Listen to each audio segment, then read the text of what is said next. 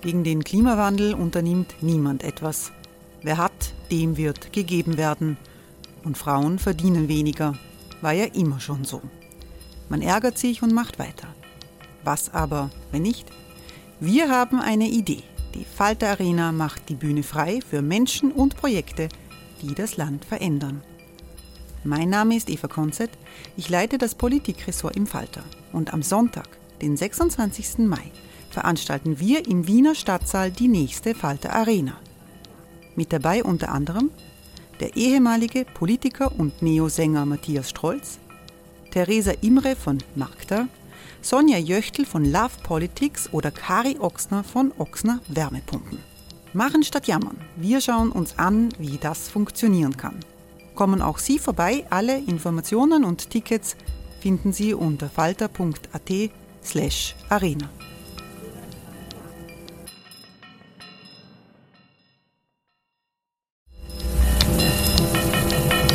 Falter-Podcasts werden durch Werbung unterstützt. Das hilft bei der Finanzierung unseres journalistischen Angebots.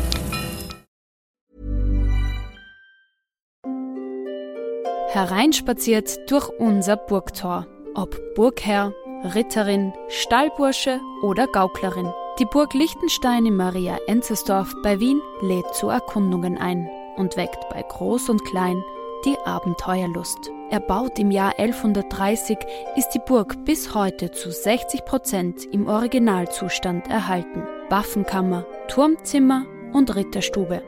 Die Stammburg der Fürstenfamilie von und zu Liechtenstein bietet Einblicke in das Leben im Mittelalter. Besuchen Sie uns jetzt in der Erlebniswelt Burg Liechtenstein. Jeden Sonntag mit eigener Kinderführung. www.burgliechtenstein.eu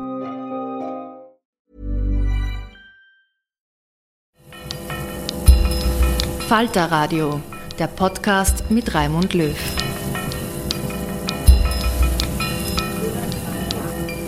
Sehr herzlich willkommen, meine Damen und Herren, im Falter. An der europäischen Außengrenze zu Belarus entsteht eine neue Flüchtlingskrise im Gebiet, im Grenzgebiet zwischen Belarus und Polen und Belarus äh, und Litauen.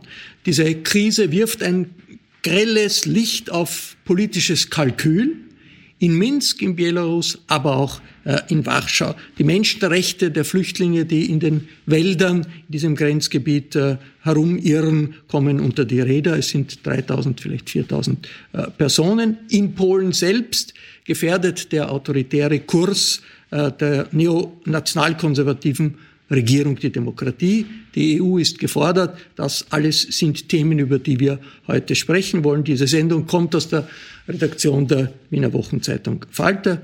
Ich begrüße sehr herzlich die grüne Nationalratsabgeordnete Eva Ernst Cicic. Guten Tag. Guten Tag. Frau Cicic war in den letzten Tagen im Grenzgebiet. Sie haben eine Familie begleitet, einen syrisch-irakischen Staatsbürger, der Syrisch. syrischen Staatsbürger, der seine Eltern mhm. gesucht hat. Das ist berichtet worden in, in vielen Medien in Österreich. Wie, wie, wie, wie ist da der Stand? Hat, sind diese Eltern gefunden? Äh, und, und was war Ihr wichtigster Eindruck? Die Eltern sind noch immer verschollen.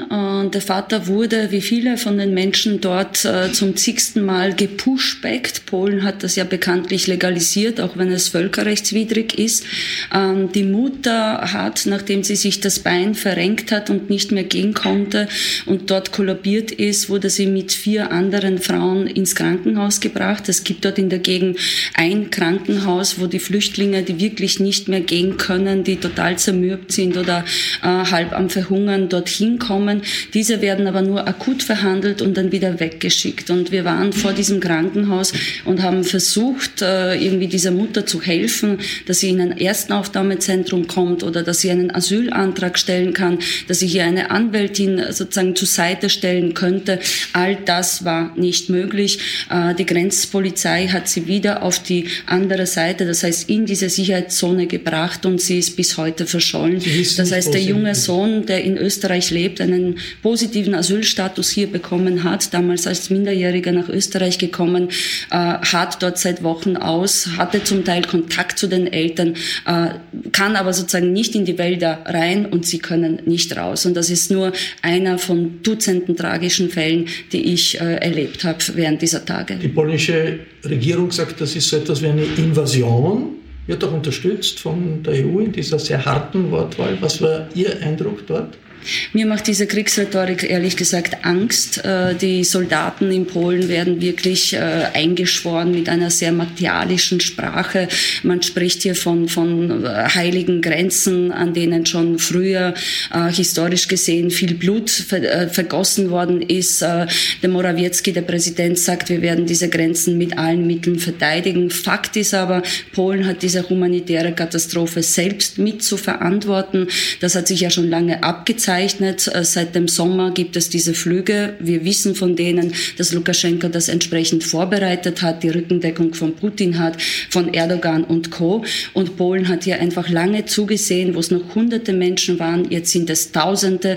Und Menschen sind keine Waffe. Flüchtlinge sind keine Krise, sondern noch immer Menschen. Das ist mir ganz, ganz wichtig zu sagen, weil wir akut dort wirklich humanitäre Hilfe zulassen müssen zu diesen Menschen. Die haben dort seit Wochen ohne Nahrung, ohne Wasser aus. Es gibt viele Frauen, Kleinkinder. Ich habe äh, Berichte gehört von Frauen, die dort in den Wäldern ihre Kinder verloren haben, also Schwangerschaften verloren haben. Das ist ein Sumpfgebiet. Das heißt, wenn man dort versucht durchzugehen, bricht man sich die Beine. Man wird geschlagen von den belarussischen Soldaten genauso wie von der polnischen Polizei. Das ist schlicht ein skandalöser Zustand auf europäischem Boden. Eine, eine dramatische humanitäre Situation. Zugeschaltet ist uns aus Brüssel der Europaabgeordnete Andreas Schieder. Guten Tag. Guten Tag. Herr Schieder vertritt die SPÖ im Außenpolitischen Ausschuss des Europaparlaments. In der Redaktion hier am Tisch begrüße ich EU-Expertin Eva Nowotny. Guten Tag. Guten Tag. Eva Nowotny war im österreichischen Außenministerium viele Jahre für die EU-Agenda zuständig und ebenfalls hier aus der Falter-Redaktion Nina Horacek. Hallo. Hallo. Nina Horacek ist Teil eines europäischen Netzwerkes, äh, das sich mit der Auseinandersetzung von äh, Rechtspopulismus und rechtspopulistischen Strömungen auf europäischer Ebene äh, auseinandersetzt. Ich habe vor dieser Sendung in Warschau mit Bartosz Wilinski äh, gesprochen, dem stellvertretenden Chefredakteur der großen liberalen Tageszeitung in Polen, Gazeta Wyborcza, und habe ihn um seine politische Einschätzung der Situation gebeten. Also die, die, die Regierung äh, redet von, von, von, von einer Krieg und Invasion. Die Opposition zeigt äh, die Schwäche äh, der äh, Politik der Regierung. Erstens, das war keine Überraschung. Die Lukaschenko vorbereitete diese Aktion seit Mai, seit die Sanktionen, die gegen äh, Belavia äh, nach dieser Entführung von Journalisten Protasiewicz angeführt wurden. Äh, die Vorbereitungen von der Seite waren sichtbar die Polen hat gar nichts äh, getan, ja, um sich zu vorzubereiten. Man konnte die, die, die Sperren einzureichen, äh, Personalaufstock und so weiter, nichts wurde getan. Das ist die erste Argument. Zweite Sache, äh, die EU ist nicht da. EU hat eine eigene, äh, äh, wie heißt das, äh, Grenzschutzbehörde, die heißt Frontex. Die könnte materielle und personelle Hilfe leisten. Aber die polnische Regierung hat bisher den Frontex nicht äh, um Hilfe geboten. Ja? Es geht nicht um die Personal aufzustocken. Polen hat genug die, die, die äh, Grenzschutz, Grenzschützer, aber es geht um ja internationale Präsenz an der Grenze, um, um äh, Lukaschenko ja zu zeigen, dass kein Streit zwischen Polen und Belarus, sondern ein Problem zwischen Belarus und die ganze äh, Europäische Union. Ja, das will Polen auch nicht. Äh, das ist ein Hybridkrieg. Man braucht NATO. Polen ist Mitglied der NATO. Man braucht ein, eine NATO-Präsenz auch äh, hier im Gebiet. Äh, auch nichts wurde getan, um, um NATO, die Vereinigten Staaten, zu äh, involvieren. Also Polen, polnische Regierung will das selbst äh, äh das Krise zu, zu, zu beherrschen, schafft das aber nicht und äh, lehnt äh, irgendwelche Angebote von äh, Nachbarn, von Partnern aus der Union und NATO ab. Der das, Rahmen, das der. Der ja. Rahmen äh, der Situation ist der Clinch, den es zurzeit gibt zwischen der Regierung in Warschau und der Europäischen Union um den ja. Rechtsstaat, um die Unabhängigkeit der Justiz. Da gibt es äh, Strafzahlungen, die äh, ja. Äh, eineinhalb Millionen Euro am Tag, ziemlich viel. Äh, Bartosz droht da eine Dynamik zu entstehen, die schon zu einem Austritt Polens aus der Europäischen Union führen könnte? Ja, ich gehe davon aus, dass Polen schon teilweise außerhalb der Union ist, weil die Polen hat äh, das Primat der EU-Recht abgelehnt. Wir haben ein Urteil der äh, unseren Verfassungsgerichtshof, der ein Instrument, der Teil des Parteiapparates ist leider. Also unser ähm, Verfassungsgericht ist nicht, ist kein unabhängiges äh, Gericht. Und laut der Partie, Parteibefehl hat äh, der äh, Verfassungsgericht äh, ein Urteil gegeben, laut deren äh, EU-Recht hat kein Prima über polnische Recht und Teil, Teil der äh, europäische Vertrag. Aber ist noch, Polen ist jetzt ist. natürlich noch EU-Mitglied, ist nach wie vor EU-Mitglied. Ja, ist formal natürlich Mitglied, aber mit diesem Urteil äh, hat er das gemeinsame Rechtsraum äh, der EU verlassen. Und die EU das EU bedeutet nicht nur äh, Strukturfonds, äh, äh, ja, Europäische Parlament oder Institutionen. EU ist ein Rechtsgebiet, ein Gebiet, wo gemeinsames Recht gilt. Und wenn Polen behauptet, dass Teil dieses Rechtes äh, verfassungswidrig ist, bedeutet, dass Polen draußen ist. Ja, jetzt erwartet man nächste Schritte.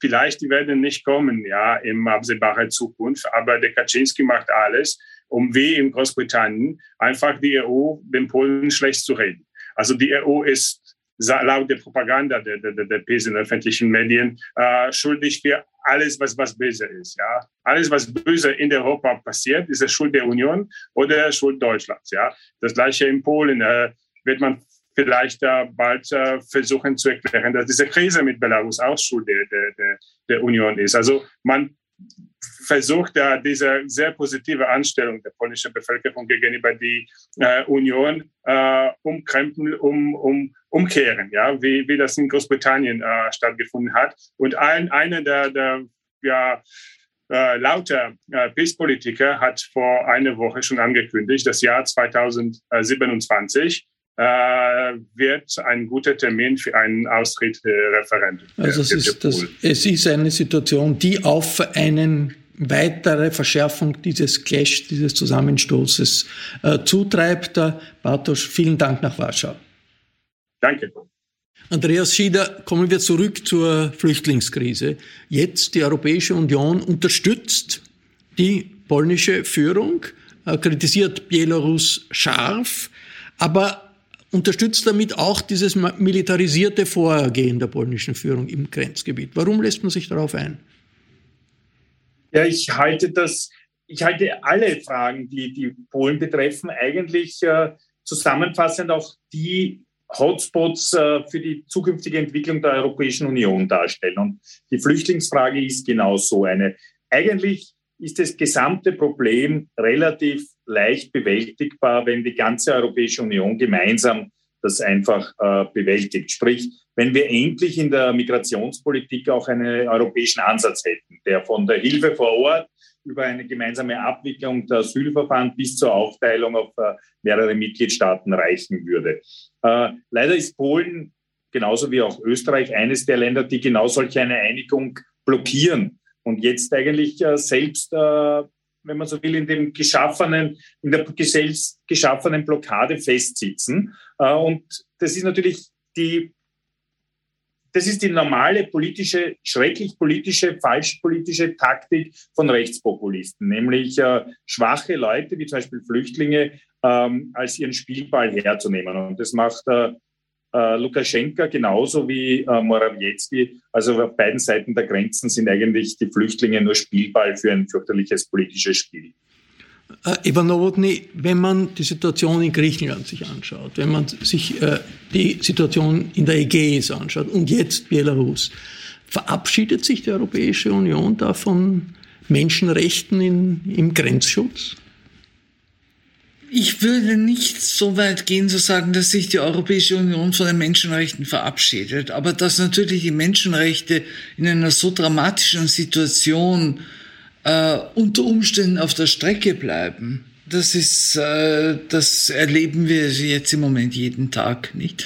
Und wir haben, äh, wir haben es in einer Situation zu tun, in der ein, sozusagen ein machtbesessener Autokrat die dramatische Situation von Flüchtlingen einsetzt als Waffe in einer Auseinandersetzung mit der Europäischen Union.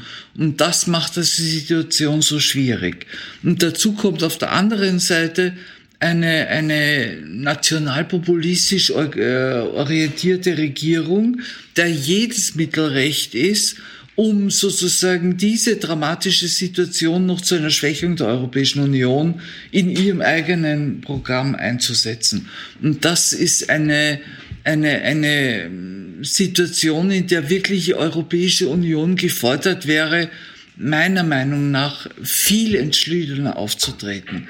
Ich wir haben die Situation, dass Frontex hat, es ist ja fast eine Ironie der Geschichte, hat das Hauptquartier in Warschau, ja die sind vor Ort, ja, um dann zuzusehen, wie sich diese Situation auf eine so dramatische Art und Weise zuspitzt, das ist also kein ruhmes Blatt für die Europäische Union, das muss man schon deutlich sagen.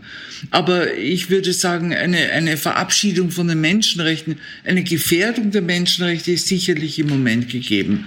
Verabschiedung geht mir etwas man zu weit. Äh, früher gesagt, okay, es ist die Diskussion, brauchen wir, ist, gehen wir in Richtung Festung Europa oder nicht? Aber wenn man sich das anschaut, diese Militarisierung der Grenzen, äh, ist das nicht de facto die Weichenstellung? Ja, Festung Europa ist das, was die Regierungen tun. Also ich würde nicht von Weichenstellungen reden, sondern dann, wenn man nach Kroatien schaut, wenn man nach Griechenland schaut, wie dort Europa mit Geflüchteten umgeht, dann haben wir diese Festung schon längst. Also ich bin, ich glaube, wir sind da schon einen Schritt weiter. Und Jetzt dieser Konflikt, ähm, dieser Grenzkonflikt zwischen Belarus und Polen ist natürlich nochmal eine ähm, ganz starke Eskalation und man hat auf beiden Seiten sehr problematische Figuren. Man hat in Belarus ähm, einen Machthaber, Lukaschenko, der gezielt ähm, gegen die EU vorgeht und man hat aber auf der anderen Seite des Grenzzauns auch eine Partei an der Macht, die gezielt und nicht seit gestern die europäischen Werte eigentlich mit Füßen tritt. Und ähm, wo ich das Gefühl habe, man lässt sich als EU sehr, sehr viel gefallen. Und da geht es jetzt nicht nur um Geflüchtete, da geht es um eine unabhängige Justiz, die ähm, von der PiS-Regierung eigentlich zerstört wird. Ähm, es geht um Frauenrechte, die massiv beschränkt werden. Ähm, es geht um Medien, die von der Regierung kontrolliert werden sollen. Das sind alles Sachen, die von, mit meiner Vorstellung ähm, sagen, der Europäischen Union nicht vereinbar sind. Aber ähm, muss auch sagen, ich sehe auch wenig Interesse auf beiden Seiten dieses Konflikts eine Lösung zu finden, weil gerade auch Polen ähm, braucht einen Feind von nach außen. Also die PiS-Regierung hat selber sehr viele Skandale am Hals. Und was ist da besser für solche Populisten, als zu sagen, schaut's da raus, an der Grenze steht der Feind und der ist unser Problem. Und genau das passiert jetzt. Frau Abgeordnete, was könnte die Europäische Union tun, um zu signalisieren, schon Solidarität mit Polen in einer Krisensituation, aber gleichzeitig auch Solidarität mit den Flüchtlingen dort, mit den Menschen dort, die in den, in, in den Wäldern sind und die sterben, vom Tod bedroht sind, äh, von Militärs auf beiden Seiten bedroht sind, eigentlich eine schlimme Situation. Was könnte Europa da ganz konkret jetzt tun? Vielleicht hat sich Europa noch nicht endgültig von Menschenrechten verabschiedet, aber tatsächlich finden dort enorme Menschenrechtsbrüche statt, gerade im Moment. Und was kurzfristig und akut passieren muss, ist diese humanitäre Hilfe zulassen, Pressefreiheit herstellen und internationale Beobachtung vor allem auch dort äh, möglich machen, weil jetzt im Moment in dieser Ausnahmezone passiert alles außerhalb der Öffentlichkeit. Wir wissen nicht genau, was dort passiert. Die Berichte aber, die wir kennen, die sind schlicht haarsträubend. Die Europäische Union hat genauso wie Polen aus meiner Sicht zu spät reagiert. Erst kürzlich war ein hoher deutscher Vertreter dort, hat sich mit den Repräsentanten der PiS getroffen, hat alles gesagt, hat gemeint, alles in bester Ordnung, Polen schafft das alleine und Polen sagt auch bis heute, wir schaffen das, während eben Frontex in Warschau äh, sitzt und die Europäische Union darauf wartet, dass Polen hier sozusagen um diese Hilfe ansucht. Was können wir tun? Vor allem gemeinsam gemeinsam auftreten. Genau diese Uneinigkeit, was die Aufnahme von Schutzsuchenden in Europa anbelangt, ist ja unsere große Achillesferse und das nicht erst seit dieser Krise, sondern schon die letzten Jahre. Und jetzt wäre genau der Moment, das zu durchbrechen und hier eine gemeinsame Linie zu finden. Und ich würde sogar so weit gehen, dass wir auf europäischer Ebene überlegen müssen, ob wir nicht nur einen Krisenstab brauchen wir so und so, aber ob wir nicht auch einen Krisenmechanismus implementieren müssen, nämlich wenn Mitgliedstaaten von selber sich eben verwehren, hier am gemeinsamen Verhandlungstisch zu sitzen, man einfach sagt, da muss eben die Grundschutzagentur beispielsweise eingreifen, Frontex eingreifen, Europol eingreifen oder die Europäische Asylagentur tätig werden. Äh, Andreas Schieder, in der äh, Flüchtlingskrise 2015 ist es um viel mehr Menschen gegangen als, je, als, jetzt. Das sind ein paar tausend. Und damals hat die deutsche Kanzlerin äh, Merkel gesagt, wir schaffen das. Und die Menschen wurden aufgenommen in Deutschland. Uh, Ungarn wurde geholfen, Österreich wurde geholfen. Dadurch ist jetzt nicht eine Situation, wo die Europäische Union sagen müsste, ja, wir nehmen diese drei, viertausend Leute dort in den Wäldern auf und, und entschärfen dadurch die, die, die Krise. Absolut. Ich, also ich denke mal, es sind da zwei wesentliche Aspekte in Ihrer Frage. Einerseits, äh, die Kanzlerin Merkel hat ja recht gehabt mit dem, wir schaffen das. Es hat ja den wesentlich größeren Ansturm damals äh, Europa insgesamt relativ gut bewältigt äh, mittelfristig. Und daher wäre es jetzt auch ein, ein, ein, eine Möglichkeit. Nur da fehlt eine Voraussetzung, nämlich dass Polen auch äh, bereit ist anzuerkennen, natürlich, dass sie dann auch mit den Nachbarstaaten oder anderen europäischen Staaten über Unterstützung reden müssen, weil genau wie die Kollegin äh, äh aus dem Nationalrat gesagt hat, Polen spielt ja genau bewusst damit in dem Motto, wir brauchen gar keine Hilfe, wir können das doch alleine machen. Und das ist, ist, ist eben diese schreckliche Situation, dass man eigentlich äh, irgendwie den Eindruck auch bekommt, Polen ist gar nicht so unglücklich oder die polnische Regierung über die Situation, weil es von den anderen Fragen, nämlich dem Zerstören des Rechtsstaats. Ein Jahr lang haben wir de facto ein Abtreibungsverbot schon in Polen. Äh, äh, Polen hat einen, einen ganz starken Auseinandersetzung mit der Europäischen Union zu bewältigen, weil sie jetzt doch vom EuGH zu den Strafzahlungen verurteilt worden sind. Also es gibt ja viele Fragen in, in Polen, die offen sind und offensichtlich ist dieses Migrationsthema jetzt eines, das äh, benutzt wird, um von all dem abzulenken, anstatt es einfach pragmatisch und menschlich äh, zu lösen. Hey, it's Ryan Reynolds and I'm here with Keith, co-star of my upcoming film If, only in theaters May 17th. Do you want to tell people the big news? All right, I'll do it. Sign up now and you'll get unlimited for $15 a month in six months of Paramount Plus Essential Plan on us. Mintmobile.com slash switch. Upfront payment of $45 equivalent to $15 per month. Unlimited over 40 gigabytes per month. Face lower speeds. Videos at 480p. Active Mint customers by 531.24 get six months of Paramount Plus Essential Plan. Auto renews after six months. Offer ends May 31st, 2024. Separate Paramount Plus registration required. Terms and conditions apply if rated PG. Äh, Ivan Nowotny, in der Frage der Unabhängigkeit der Justiz ist der Europäische Gerichtshof sehr hart. Es gibt diese Strafzahlungen. Äh, ist nicht die Gefahr, dass man da nationalistische Reflexe, patriotische Reflexe auslöst in Polen und es der polnischen nationalistischen Regierung erleichtert zu sagen, alle anderen wollen uns ja nicht und die äh, strafen uns. Äh, ist das nicht gefährlich, einen harten Kurs jetzt auch gegenüber Polen zu verlangen, aus all diesen Gründen, die hier äh, genannt wurden, weil das die polnische Regierung nicht ausnutzen kann? Die polnische Regierung wird das sicherlich ausnützen, aber der, der nationalistisch-populistische Kurs ist ja der Kurs dieser Regierung. Nicht? Und äh, mit den Maßnahmen stützen wir und stärken wir natürlich auch die äh, pro-europäische Bevölkerung, die es ja in Polen gibt und die an und für sich sehr stark ist. Das wissen wir aus allen Umfragen, auch von Eurobarometer, dass das eine der Bevölkerungen ist, die am stärksten pro-europäisch gesinnt ist von allen europäischen äh, Mitgliedstaaten. Das heißt also, die haben ja auch das Recht, von der Europäischen Union sozusagen gestützt zu werden. Die Grundfrage, und die hast du in deiner Frage auch angeschnitten, die Europäische Union ist ein Rechtsgebäude und es ist völlig unmöglich, dass ein Mitgliedstaat sagt, ich nehme dieses Recht, also diese Rechtsordnung nicht mehr zur Kenntnis. Damit stellt man sich außerhalb des gemeinsamen Gefüges.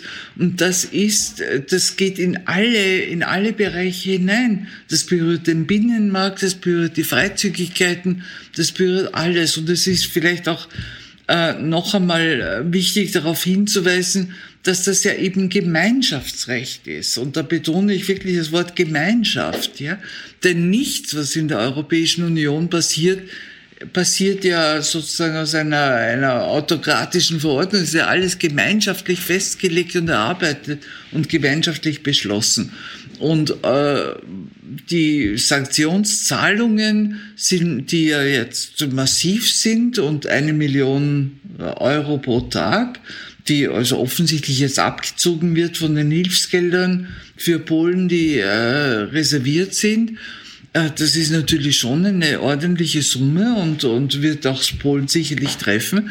Aber das ist eine Maßnahme, um Polen zu sagen, so geht's nicht. Das ist eine Situation, die mit Polen besteht, eine Konfliktsituation, aber Nina Horacek ganz ähnlich mit Ungarn, ganz ähnlich in der Zwischenzeit mit, mit Slowenien. Auf der Ebene der Öffentlichkeit, der Medien. Ist es überhaupt möglich, in diesen Staaten durchzukommen mit der Botschaft, wir haben zwar was gegen die äh, rechtsnationalistischen Regierungen, aber haben nichts gegen die Völker und wollen die dabei haben? Oder ist es nicht so, dass die Medienkontrolle da schon so groß ist, dass man in Wirklichkeit all die Probleme, die wir jetzt im Zusammenhang mit Polen jetzt besprechen, bereits in einem Block von mehreren Staaten haben in Europa? Ich glaube, dass man da schon noch differenzieren muss. Also natürlich gibt es sowohl in Slowenien als auch in Polen als auch in Ungarn massives Bemühen, ähm, die Medien zu kontrollieren von den jeweiligen Regierungen. Die Medienmärkte sind aber doch etwas unterschiedlich. Also Ungarn, würde ich sagen, ist Viktor Orban da sehr, sehr weit ähm, vorangekommen, auch mit Hilfe diverser Oligarchen in seinem Umfeld, die einfach Medien aufgekauft haben. Also in Ungarn ist das Problem, es gibt natürlich noch vereinzelt ähm, unabhängige Medien, mit denen arbeitet auch der Falter zusammen. Da ist aber das Problem, dass die einfach die Reichweite nicht mehr haben. Es ist sehr schwer durchkommen. Also das ist halt schwieriger als Journalistin oder Journalist. Du deckst einen Skandal auf, aber es berichtet kein anderer drüber. Dann kannst du aufdecken, was du magst. Das liest eine Minderheit und vorbei ist es. In Polen ist es noch so, dass auch ähm, ausländische Medienhäuser immer noch dort sind. Auch ein Fernsehsender, der ähm, aus den USA kommt. Da gibt es noch ein bisschen mehr. Gleichzeitig versucht die PiS natürlich auch zu beeinflussen, was geht. Dort ist oft die Masche, die wir auch in Slowenien sehen, dass Journalistinnen und Journalisten, die kritisch berichten, auf der rechtlichen Ebene ähm, gestoppt werden, dass einfach versucht wird, mit Klagen einzuschüchtern. Ich weiß es bei der Gazeta Wyborcza, die haben wahnsinnig viele Klagen von PiS-Politikern gegen sie laufen. Die gewinnen, also die, die Zeitung gewinnt zwar so gut wie alles, aber es lähmt einfach. Und das Ziel ist natürlich jetzt vor allem, dass man sich als Journalist oder Journalist denkt, wenn ich das jetzt schreibe, dann habe ich wieder eine Klage, es gibt wieder Probleme, schreibe ich es vielleicht nicht. Das ist Gott sei Dank in Polen bei der Gazeta Wyborcza bis jetzt nicht passiert. Die sind sehr mutig, aber es ist einfach, ähm, braucht viel mehr Engagement und ähm, ist einfach ein mühsamer Kampf. Äh, Frau Abgeordnete, halten sich die europäischen Politiker nicht viel zu sehr zurück? Also müssten nicht in der jetzigen Situation äh, EU-Abgeordnete, äh, Regierungschefs nach Polen fahren und dort äh, die Position vertreten, Europas äh, dort vertreten, in einer offensiven Weise. Natürlich genauso bei Ungarn und anderen Staaten. Aber in Polen äh, ist jetzt die Botschaft, ja, Solidarität mit der Regierung in, in der, gegenüber Weißrussland, Belarus, okay, aber das reicht doch nicht. Halten, halten sich die europäischen äh, Politiker, Spitzenpolitiker zu sehr zurück. Natürlich halten sie sich zu sehr zurück. Und ich möchte wirklich betonen, dass Polen hier zum Sekundärerpresser wird.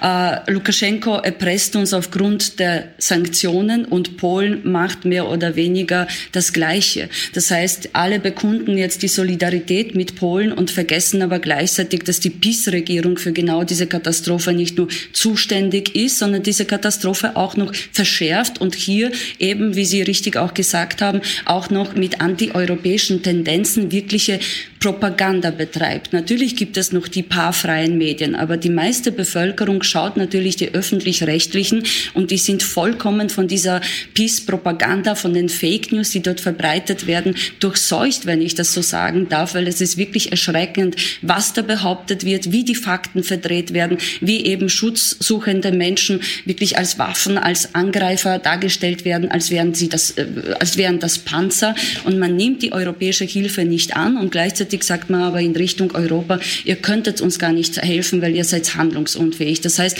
man spielt hier ein doppeltes Spiel äh, mit den betroffenen Menschen zum einen und mit der Europäischen Union äh, auf der anderen Seite. Ganz wichtig ist mir zu sagen, dass Polen nicht ganz äh, sozusagen ganz irgendwie im Sinne der, der, der Peace lebt und denkt. Also die Peace ist eine Partei, die regiert, aber es gibt eine Zivilgesellschaft, eine sehr starke. Es gibt viele Proteste, es gibt viele Menschen, die sich wehren gegen diese Vereinnahmung. Es gibt viele äh, Helfende, die dort vor Ort an der Grenze gerade versuchen. Es gibt viel mehr proeuropäische äh, Politiker, als das in genau. Großbritannien war vor, vor Brexit. Herr Schieder, äh, wie die Brexit-Diskussion war, hat Jean-Claude Juncker äh, entschieden, okay, er lässt das äh, eine britische Diskussion sein, ist nicht nach Großbritannien gefahren. Auch die anderen Spitzenpolitiker sind nicht nach Großbritannien gefahren. Macht man jetzt nicht genau den gleichen Fehler mit Polen?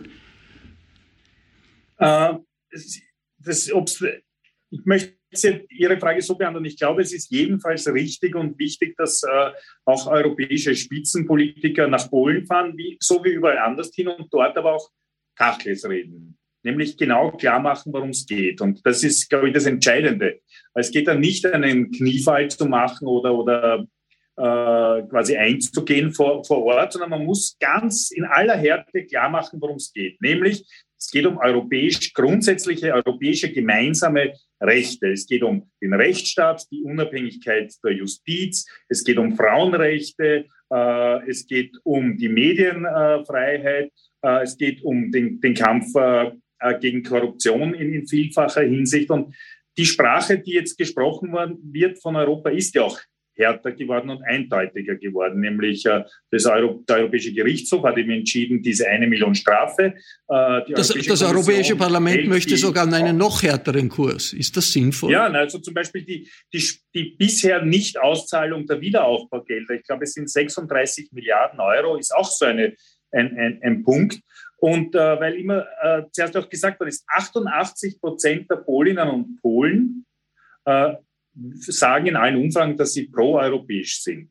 Die haben auch eine, proeuropäisch zu sein, heißt auch eine Erwartung zu haben, nämlich dass Europa den Rechtsstaat, äh, die Unabhängigkeit der Justiz und alles das auch schützt, weil das ist das europäische Gebilde. Und daher äh, kann man von diesen Punkten auch nicht abweichen, sondern ganz im Gegenteil. Ich, ich teile dann auch die Meinung, man muss da jetzt hinfahren und die Diskussion auch noch stärker führen. E, Eva Nowotny, ganz kurz, gibt es in einer solchen Situation eine Möglichkeit zu einem Kompromiss oder geht das in Richtung Clash jetzt?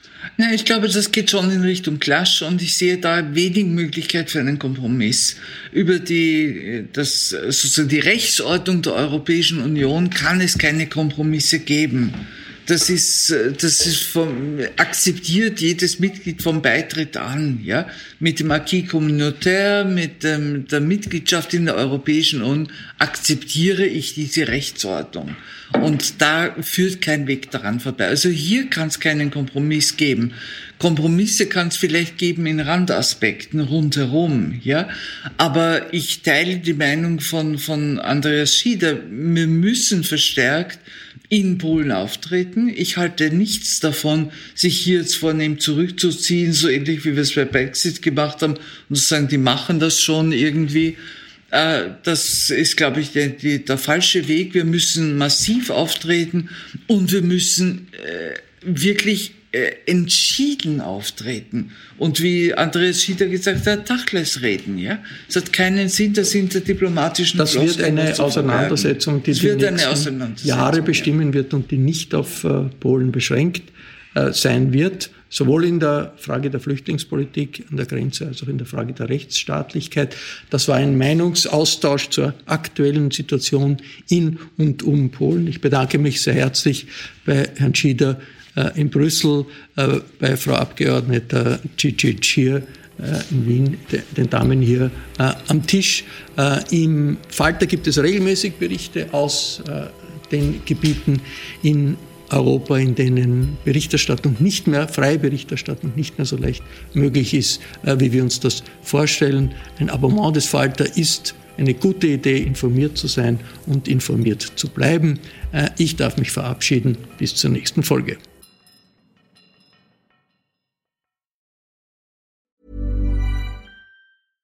Even when we're on a budget, we still deserve nice things. Quince is a place to scoop up stunning high-end goods for 50 to 80% less than similar brands. They have buttery soft cashmere sweaters starting at $50, luxurious Italian leather bags, and so much more. Plus, Quince only works with factories that use safe, ethical, and responsible manufacturing. Get the high-end goods you'll love without the high price tag with Quince. Go to quince.com/style for free shipping and 365-day returns. Imagine the softest sheets you've ever felt. Now imagine them getting even softer over time. That's what you'll feel with Bowl and Branch's organic cotton sheets. In a recent customer survey, 96% replied that Bowl and Branch sheets get softer with every wash. Start getting your best night's sleep in these sheets that get softer and softer for years to come. Try their sheets with a 30-night guarantee. Plus, get 15% off your first order at bowlandbranch.com. Code BUTTERY. Exclusions apply. See site for details.